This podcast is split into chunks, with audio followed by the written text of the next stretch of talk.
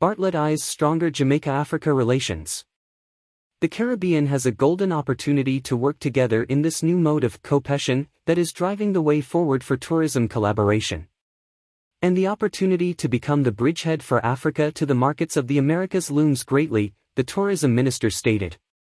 Speaking yesterday, April 3, at a ministerial roundtable at the African Tourism Investment Summit in Cape Town, South Africa, Minister Bartlett said, I think that it is a wonderful opportunity for a reverse diaspora experience where we, from the New World, can give back to Africa based on our expertise and our investment resources in building the tourism that the Caribbean has become very famous and proficient in delivering.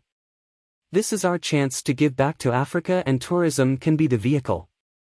The ministerial roundtable, titled Developing a Sustainable Tourism Industry in Africa by Integrating Cultural, Environment, Good Governance and Social Concerns, included presentations from government ministers, finance executives and administrators from South Africa, Botswana, Spain and Sierra Leone.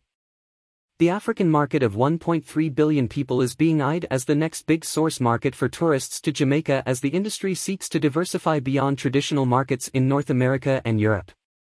In furtherance of this objective, exploratory talks have been held with representatives of Ethiopian Airlines, Kenya Airways, and RwandAir concerning regular air service between Africa and Jamaica.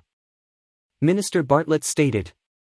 This will not only open up the African market to the Caribbean but, also, Jamaica will become the gateway by which persons in North America, Latin America and the Caribbean may travel to the African continent.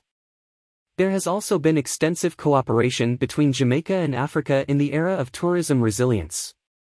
In February, Jamaica hosted an African Caribbean Tourism Summit as part of the historic Global Tourism Resilience Conference in Kingston.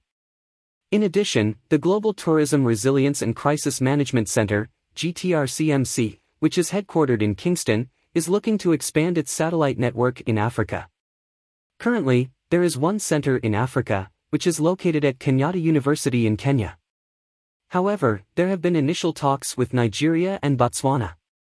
The African Tourism Investment Summit, being held from April 3 to 5, 2023, attracts hundreds of ministers, mayors, investors, private equity firms, venture capitalists, decision makers, international buyers, and travel professionals to focus on African tourism, investment trends, industry challenges, and opportunities. The event is part of Africa Travel Week. More news about Jamaica.